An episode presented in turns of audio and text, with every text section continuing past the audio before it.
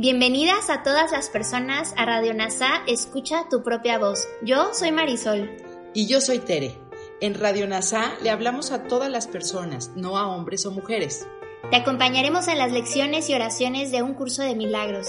Compartiremos reflexiones y entrevistas para aprender juntos sobre NASA y un curso de milagros. Gracias por acompañarnos.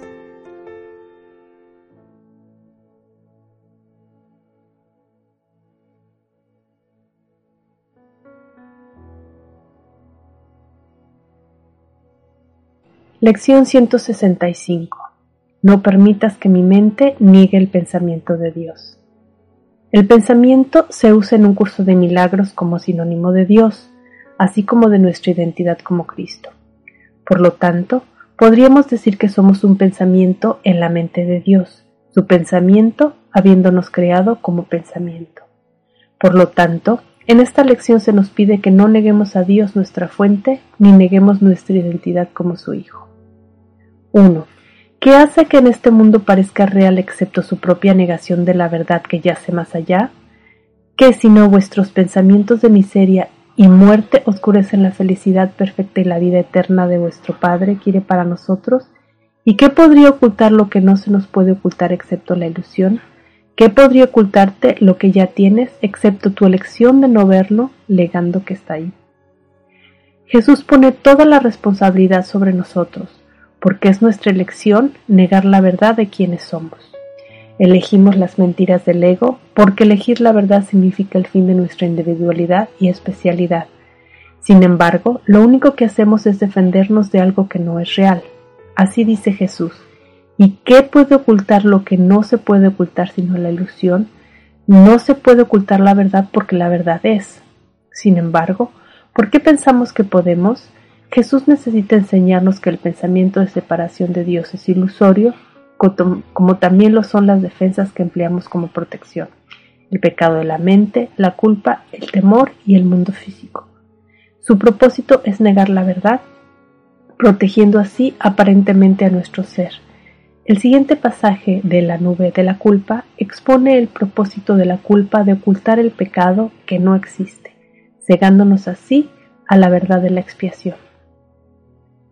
La culpa te ciega, porque mientras veas una sola mancha de culpa dentro de ti, no verás la luz. Y al proyectarlo el mundo parece oscuro y envuelto en tu culpa. Le echas un velo oscuro y no puedes verlo porque no puedes mirar hacia adentro. Tienes miedo de lo que verías allí, pero no está allí. Lo que temes se ha ido.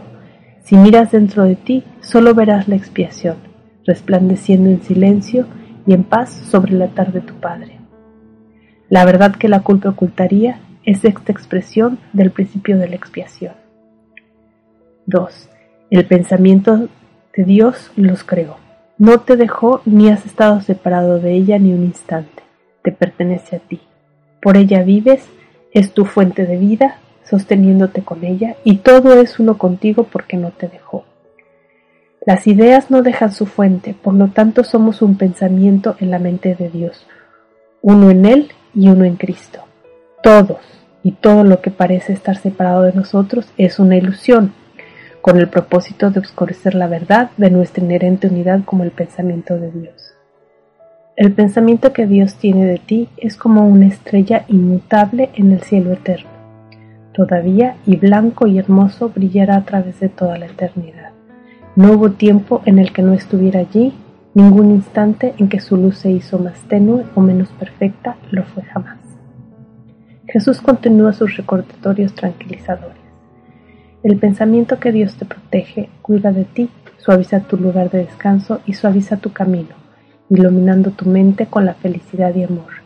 La eternidad y la vida eterna brillan en tu mente porque el pensamiento de Dios no te ha abandonado y todavía permanece contigo. Esto suena al principio como un mensaje reconfortante, muy parecido a lo que la mayoría de nosotros hemos crecido con el amor de Dios nos rodea y nos protege de todo daño. Pero ese no es su significado. Más bien, Jesús habla de la expiación.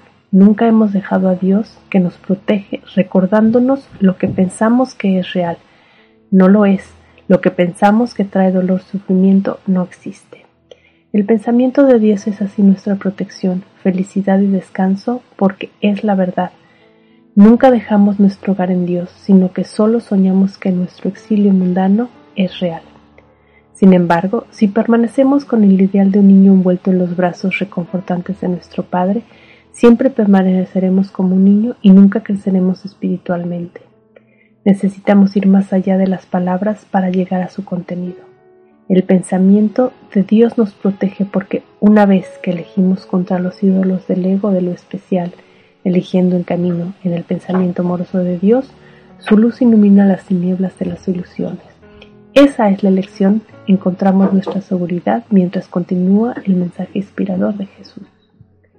Más allá de todos los ídolos está el pensamiento que Dios tiene de ti, completamente inafectado por la confusión y el terror del mundo los sueños de nacimiento y muerte que aquí se sueñan, la miriada de formas que el miedo puede tomar sin ser perturbado.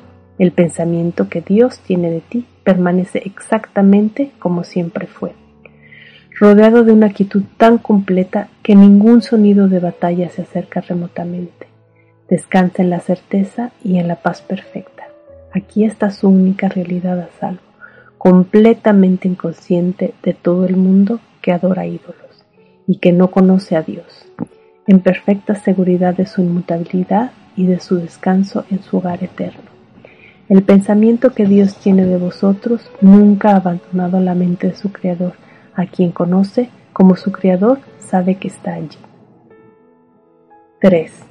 ¿Quién negaría su seguridad y su paz, su alegría, su curación y su paz mental, su tranquilo descanso, su tranquilo despertar, si tan solo reconociera dónde moran? Permanecen en su sano juicio, no en el mundo.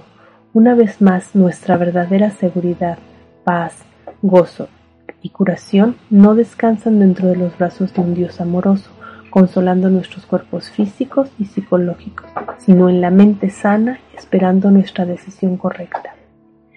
No hay seguridad en un mundo de cuerpos, de hecho estamos seguros precisamente porque nuestra identidad no es física.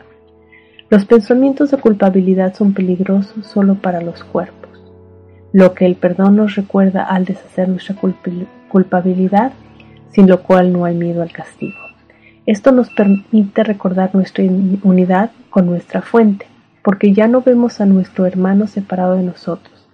Ahora descansamos como uno dentro del arca de la seguridad del Espíritu Santo, a la cual somos guiados por su reinterpretación del propósito del cuerpo del odio al perdón, de la separación a la unidad, del encarcelamiento a la libertad. ¿Qué sentido tiene buscar la seguridad en lo que se hizo, es decir, el cuerpo, por el peligro y por el miedo? ¿Por qué cargarlo con, ¿por qué cargarlo con más candados y cadenas y anclas pesadas cuando su debilidad reside no en sí mismo, sino en la fragilidad de la pequeña brecha de la nada en la que se encuentra? ¿Qué puede ser seguro que descanse sobre una sombra? ¿Construirías tu casa sobre lo que se derrumba bajo el peso de una pluma? Tu casa está construida sobre la salud de tu hermano, sobre su felicidad y su impecabilidad y todo lo que su padre le prometió.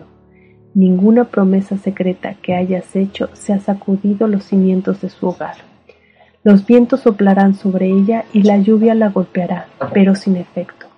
El mundo se lavará y sin embargo esta casa permanecerá para siempre porque su fuerza no reside solo en sí misma. Es un arca de seguridad que descansa en la promesa de Dios de que su Hijo está seguro para siempre en sí mismo. ¿Qué brecha puede interponerse entre la seguridad de este refugio y su fuente? Desde aquí, el cuerpo puede ser visto como lo que es, ni menos ni más en valor que la medida que puede ser usado para liberar al Hijo de Dios en su hogar y con este santo propósito se hace un hogar de santidad por un tiempo, porque comparte la voluntad de tu Padre contigo. El pensamiento del perdón reemplaza así los pensamientos de culpa y ataque, y lo que queda es el pensamiento de Dios, nuestro verdadero ser. ¿No se prepararía instantemente para ir a donde se encuentran, abandonando todo lo demás por no tener valor en comparación con ellos? Y habiéndolos encontrado, ¿no se aseguraría de que se quedarán con él y de que él se quedará con ellos? El problema es que no somos conscientes de ello. La estrategia del ego nos hace creer que estamos en este mundo morando en un cuerpo, sin memoria de hecho, sin deseo de recordar que nuestro ser es un pensamiento en la mente. El propósito de un curso de milagros es que nos demos cuenta, sobre todo, de que todo ocurre en la mente, no en el cerebro, el cuerpo o en el mundo. Así, Jesús nos dice que una vez que nos damos cuenta de que la verdadera felicidad está en la mente, nada nos detendrá de ir allí. Sin embargo, tenemos que estar convencidos de que así es. Todavía pensamos que el gozo y la salvación se encuentran externamente y mientras lo hagamos nunca iremos a la mente correcta, donde el que toma la decisión puede corregir su error y elegir el amor de Dios en lugar del sustituto mezquino del ego. 4. No niegues el cielo. Es tuyo hoy, pero para pedirlo. No niegues el cielo, fingiendo que está en el mundo y no te desvíes de la memoria de tu mente que te llama hogar. Sin embargo, debes querer el cielo, pues Jesús no puede dártelo. Tienes que pedirle ayuda para darte cuenta de que has estado equivocado en todo y de que tu especialidad nunca te ha traído felicidad. Tienes que aprender que estar con Él es lo único que te dará lo que quieres. Por eso, tal vez recuerdes que Jesús dice que no necesita tanto como nosotros a Él. No puede ayudarnos a menos que se lo pidamos. Tampoco necesitas percibir cuán grande es el don, cuán cambiada será tu mente antes de que llegue a ti. Similar a lo que vimos en la última lección, Jesús no está diciendo que tenemos que entender la inmensidad de este regalo, ni ser conscientes de la majestad del cielo y nuestra gloriosa identidad como el pensamiento de Dios. Solo necesitamos saber que somos infelices aquí y que queremos volver a casa. Nosotros no conocemos el camino, pero alguien dentro de nosotros sí. Sin embargo, nuestro guía interno nos dirige solo en la medida en que le pedimos ayuda, no para cosas específicas, sino para reconocer nuestra miseria y aprender que la culpa es su causa. Solo entonces aprendemos felizmente sus lecciones de perdón que nos llevarán a casa. El Espíritu Santo necesita un estudiante feliz en quien su misión puede ser felizmente cumplida. Ustedes que están firmemente dedicados a la miseria deben primero reconocer que son miserables y no felices. El Espíritu Santo no puede enseñar sin este contraste porque ustedes creen que la miseria es felicidad. Pidan para recibir y se les dará. La convicción está dentro de ella. Hasta que no lo aceptes como tuyo, la incertidumbre permanece. Sin embargo, Dios es justo. Ustedes estarán convencidos de que la palabra de este curso son verdaderas porque funcionan, de lo contrario permanecerán vacías. Así serás feliz y en paz cuando sigas sus enseñanzas y dejes ir la culpa y el juicio, y sobre todo la arrogancia de pensar que sabes lo que está pasando en tu vida. El proceso, como hemos discutido repetidamente, es llevar su incertidumbre a la certeza de Jesús. Esto permite que su gentil amor sane, porque al atraer su regalo de su arrogancia a su regalo de paz, tú vienes a recibirlo. La frase Dios es justo significa que la verdad no te abandona porque tú hayas elegido en su contra. Dios no te castiga porque te hayas escapado de casa. Puesto que tú eres todos nosotros, el amor de Dios nos abraza a todos en su justicia, porque somos semejantes tanto en la ilusión como en la verdad. La seguridad no es necesaria para recibir lo que solo su aceptación puede otorgar. Una vez más, Dios no te exige que estés seguro de la verdad, todo lo que Él pide a través del Espíritu Santo es que seas consciente de que no eres feliz, que tu falta de felicidad viene de tu elección equivocada. Esta afirmación del libro de trabajo, por cierto, es similar a las del texto y el manual, que enseñan que la preparación no significa dominio. La preparación es solo el requisito previo para el logro. Los dos no deben confundirse. Tan pronto como se produce un estado de preparación, por lo general hay un cierto grado de deseo de lograr, pero de ninguna manera es necesariamente indivisible. El estado no implica más que un potencial para un cambio de mentalidad. Puedes pensar que esto implica que se necesita una enorme cantidad de tiempo entre la preparación y el dominio, pero permíteme recordarte que el tiempo y el espacio están bajo mi control. La preparación, como señala el texto, no es dominio. Así puedes estar listo para aprender a perdonar sin haber aceptado totalmente su certeza. 5. Pide con deseo. Jesús está pidiendo que realmente lo digas en serio, como dice más adelante en el libro de trabajo. Decir estas palabras, quiero la paz de Dios, no es nada, pero significar estas palabras lo es todo. Se te ayuda a desear su ayuda al darte cuenta de que estás equivocado sobre lo que te hace feliz o molesto, que es simple y fácil, y sin embargo, qué difícil cuando nuestra arrogancia se interpone en el camino. No necesitas estar seguro de pedir lo único que quieres, pero cuando hayas recibido estarás seguro de que tienes el tesoro que siempre has buscado. ¿Qué cambiarías por ella? ¿Qué te induciría ahora a dejar que se desvanezca de tu visión extática? No necesitas estar seguro de lo que pides, sino que solo necesitas un poco de voluntad para mostrar que estás equivocado y que Jesús tiene razón. Cuando empieces a aceptar el regalo del pensamiento de Dios y te des cuenta de lo bien que se siente dejar ir las quejas contra ti mismo y contra los demás, será mucho menos probable que juzgues.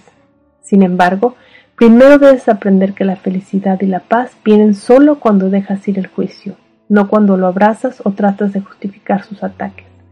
Una vez que tienes tu visión extática, nada aquí podría seducirte. Recuerda, no tienes idea de la tremenda liberación y profunda paz que viene de encontrarte a ti mismo y a tus hermanos totalmente sin juicio. Porque esta visión prueba que has cambiado su ceguera por los ojos de Cristo. Tu mente ha venido a dejar de lado la negación y aceptar el pensamiento de Dios como tu herencia. Cuando nosotros, como un solo hijo, elegimos alegro sobre el Espíritu Santo, negamos el pensamiento de Dios. Seguimos negando, terminando en este mundo de fragmentación y juicio. Entonces, negamos haber hecho el mundo junto con las figuras de nuestro sueño, por no hablar de negar que nuestros pensamientos causan nuestro dolor y sufrimiento. Tal negación nos ha permitido poner cara de inocencia y culpar a todos los demás por nuestra miserable condición. Para repetirlo, Jesús apela a nuestros motivos egoístas, diciendo que nos sentiremos mejor hacemos lo que Él dice, sin embargo, esto no significa hacerlo simplemente porque Él lo diga. Le escuchamos porque nuestro dolor disminuirá. Sin embargo, esto tiene que ser probado para nosotros, porque no aceptamos que podríamos ser felices sin los dones de juicio y de especialidad del ego. 6. Ahora todo es dudar del pasado. El fin del viaje se ha hecho cierto y la salvación os ha sido dada. Ahora está el poder de Cristo en tu mente para sanar como fuiste sanado. Por ahora estás entre los salvadores del mundo. Tu destino está ahí y en ningún otro lugar. Nuestro destino está en la persona que toma las decisiones en la mente, que elige la mente correcta en lugar de la incorrecta, la fuerza de Cristo en lugar de la debilidad del ego. En esa elección recta de fuerza, la certeza de Cristo se hace nuestra y como yo hemos visto. Debe haber duda antes de que pueda haber conflicto, y cada duda debe ser sobre ti mismo. Cristo no tiene duda, y de su certeza viene su tranquilidad. Él cambiará su certeza por todas tus dudas. Si estás de acuerdo con Él, es uno contigo, y que esta unidad es infinita, atemporal, y está a tu alcance porque tus manos son suyas. Él está dentro de ti, pero camina junto a ti y antes guiando el camino que él debe recorrer para encontrarse a sí mismo completo. Su tranquilidad se convierte en su certeza. ¿Y dónde está la duda cuando ha llegado la certeza? ¿Dios consentiría en dejar que su hijo permanezca para siempre hambriento por su negación del alimento que necesita para vivir?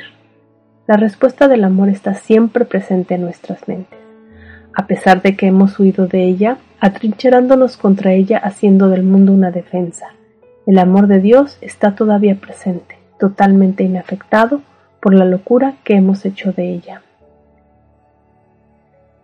La abundancia habita en él y la privación no puede apartarlo del amor sustentador de Dios y de su hogar. La abundancia de la que habla Jesús es la memoria en nuestras mentes correctas de quienes somos como hijo de Dios. La alusión es que el privarnos del amor de Dios estamos en un estado de escasez. Sin embargo, la verdad sigue siendo que al privarnos de su amor no somos conscientes de ello, pero el amor sigue ahí. Regresamos a ella a través del perdón, que restaura nuestra conciencia del pensamiento que ambos tenemos y somos. En tu propia mente, aunque negada por el ego, está la declaración de tu liberación. Dios te lo ha dado todo. Este hecho significa que el ego no existe, y esto lo hace profundamente temeroso. En el lenguaje del ego, tener y ser son diferentes, pero son idénticos al Espíritu Santo. El Espíritu Santo sabe que ambos tienen todo y son todo. Cualquier distinción a este respecto solo tiene sentido cuando la idea de obtener, que implica una carencia, ya ha sido aceptada. Por eso no hacemos distinción entre tener el reino de Dios y ser el reino de Dios. 7. Practica hoy con esperanza, porque la esperanza está justificada. El ego me dice que mi situación es desesperada, mi ego es tan inmenso, mi identificación corporal tan enorme, que no hay manera de que pueda dejarlos ir y estar en paz. Llegamos a estas conclusiones desalentadoras solo porque buscamos una salida dentro del mundo. Sin embargo, cuando elegimos un instante santo y pasamos del mundo a la mente, todo se ve diferente. La inversión perceptiva de la figura y el suelo.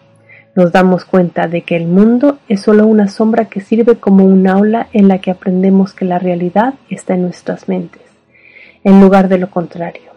Dios es una sombra inexistente y la realidad es el mundo. ¿Qué, percepción tan desesperada? Sus dudas no tienen sentido, porque Dios es cierto, y el pensamiento de Él nunca está ausente. La seguridad debe permanecer dentro de ustedes, que son sus anfitriones. Este curso elimina todas las dudas que ustedes han interpuesto entre Él y su certeza de Él.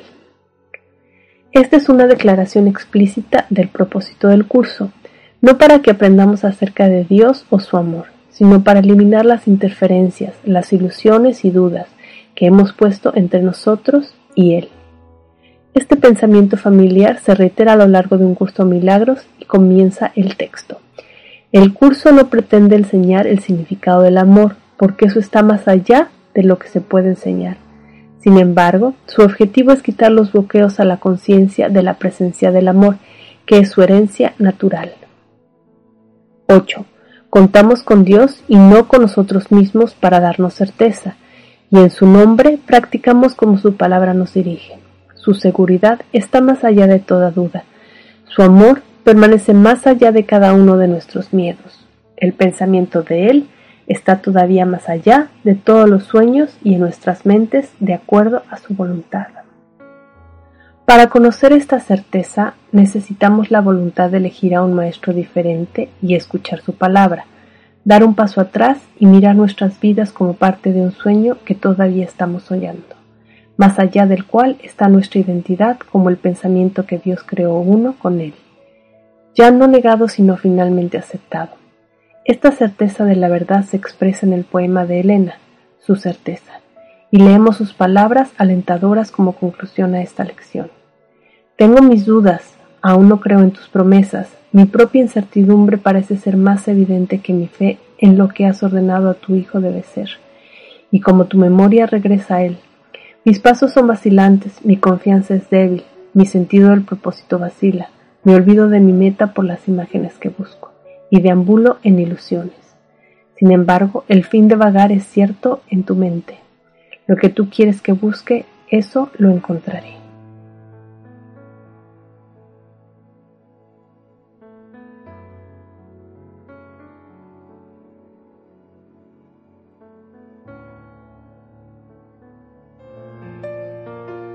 Gracias por unirte a Radio NASA. Escucha tu propia voz. Te esperamos en la siguiente transmisión. Búscanos en Instagram y Facebook como arroba NASA Curarte Tú. También encuéntranos en Telegram y YouTube. Suscríbete a este espacio y escucha, tu, propia voz.